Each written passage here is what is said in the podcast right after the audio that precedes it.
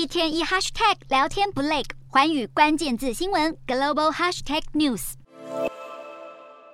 香味扑鼻的佳肴，免不了得用炉火烹调。比利时这间连锁餐厅有二十间分店，随着能源价格节节攀升，业者也越来越吃不消，希望请顾客们一起帮忙。每张餐桌上都放了一张小纸条，说明餐馆当前困境，请求顾客们慷慨解囊。当然，多收一欧元补贴不是强制规定。在欧洲吃一顿饭越来越贵，欧元区九月通膨已经占上百分之十，是欧洲央行目标百分之二的五倍。最大经济体德国九月通膨年增率也一举飙到百分之十，创下三十二年来新高。欧央管委身兼德国央行总裁的内格尔就带头疾呼，唯有持续升息才能制服通膨巨兽。市场认为欧洲央行会在二十七号决策会议上再度升息三码，而生活成本高涨也进一步削弱消费需求跟商业活动。标普全球公司新公布的欧元区十月综合 PMI 已经降到四十七点一，是连续四个月低于景气荣枯线五十。制造业跟服务业 PMI 也一并下探到历史新低，种种迹象都显示欧元区第四季很可能陷入衰退。